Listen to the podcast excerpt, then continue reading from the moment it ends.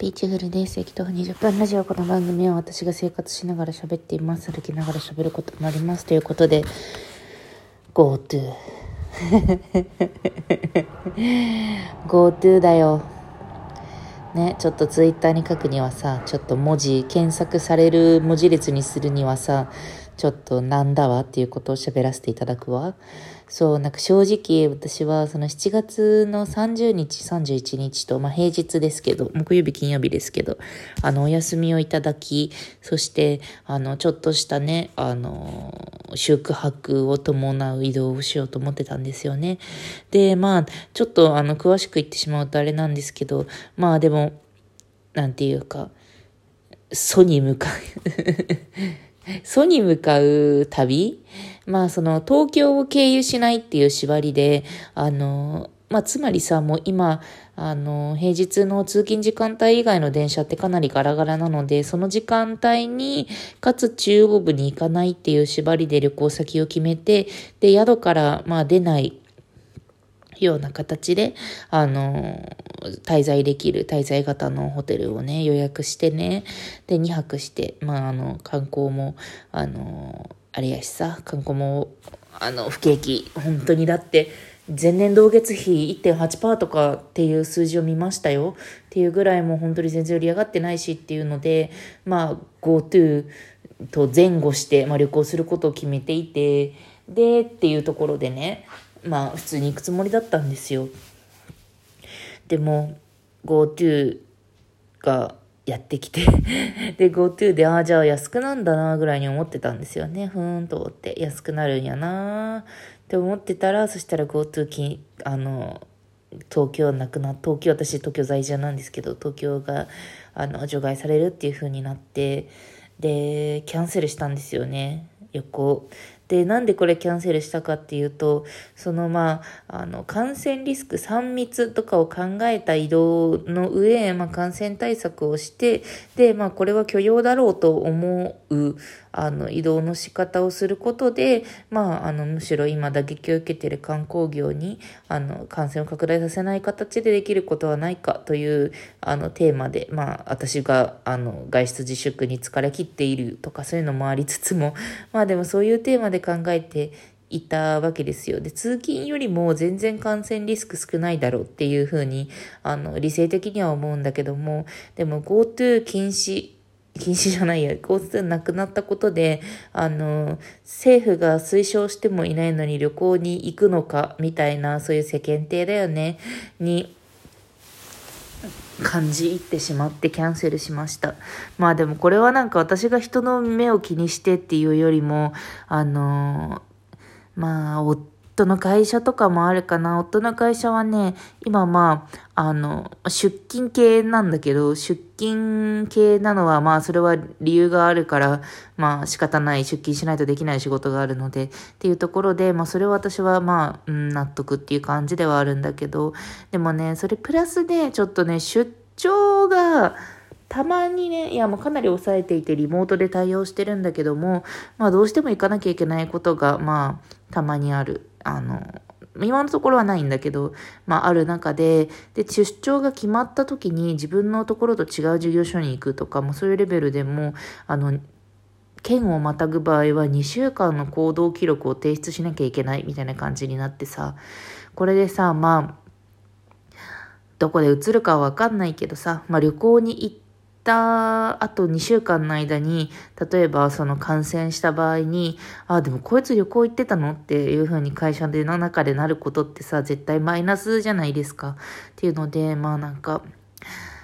そこの、まあ世間リスクとか、まあそういうのも考えてキャンセルしたんですよね。そう。まあなんかノーリスクを追求するならば、何にどこにも行かないで、で、あの、ね、スーパーもネットスーパーにして免税受け取りもしないでっていうのが、まあ一番だとは思うんだけれども、でもまあ、なんというか、そればっかりではやっていけない長期戦になるからね。なので、こう、私の、うちの方針の話を、まあ前回、全然前回じゃない、全然全然全然全然前回ぐらいにしたと思うんですけど、だから、まあその、ここで徹底的に対策をしたそしてここで移っても納得する。例えばその夫の会社は夫の仕事はまあ出勤しないとできないよなとかまあそういうところで納得した上でなってしまうなら仕方ない。それは人に対してもそう思っている。で他人あの例えばあの保育園のさ同じクラスの人のあの親御さんとかがからまあなんかあの発生してでまあその保育園内で流行してしまったっていう時は、まあ、お互い様でしょうと思っているんですよね。で、こうやって、まあ、その犯人探しみたいな感じにも地方の、地方紙にはかなり個人情報が載ってるみたいな話はあるけれども、まあ、そういうことをあのしないでいようというまあ気持ちがまああり、で、まあ自分もこう自分の基準の中で節制していく。もちろんリスクがその医学的に低い方法をとっていくっていう風にやってるんだけどね。でも私とね、同じ気持ちで入れてた旅行をキャンセルした人多かったんじゃないかな。なんか安くなるからっていう風なのもまあさておいても、やっぱりその中止にされるような中で旅行に行くっていうことに心理的なハードルを感じる人は多いよね。やるせないわ。だからね、有給取るのやめたの。やめて やめたのって思ってたら、そしたら今日子供が熱を出したので、子供の看病に有給を使おうと思います。はあ、やるせないね。お、今まだ7分か。ちょっとね、後半でじゃあ今日読んだ、読んだ、あの、文芸2020年秋号の話をしようかな。文芸っていうのは、あの、川出消防新社さんが出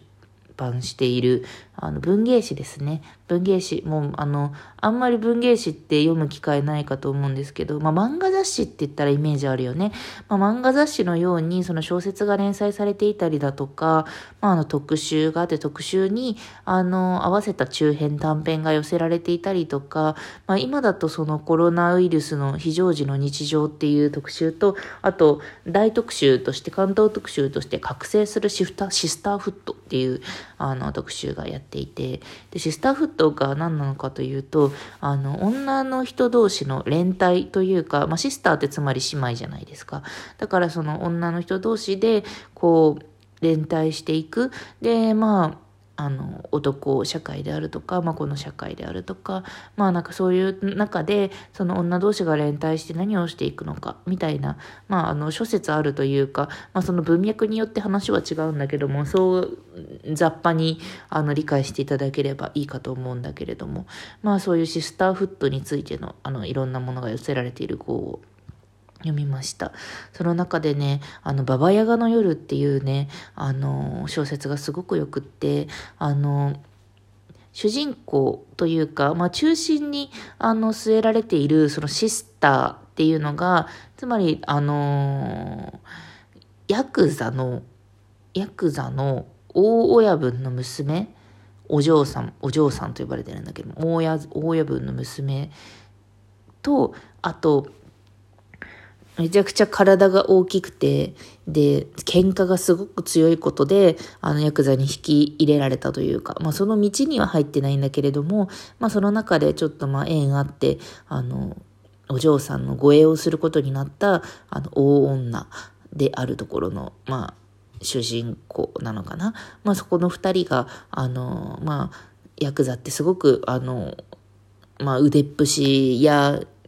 なんかち、ちぎり屋みたいな、そういう建前、主に男性の建前で回っている中で、まあその二人がどのように、あの、連帯していくのかというか、まあ、心を通わせていくのか、みたいな、まあそういう、あの、小説なんですけど、すごく良かったです。あの、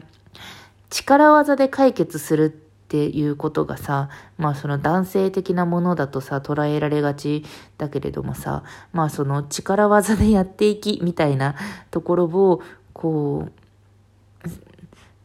しっかりとこう、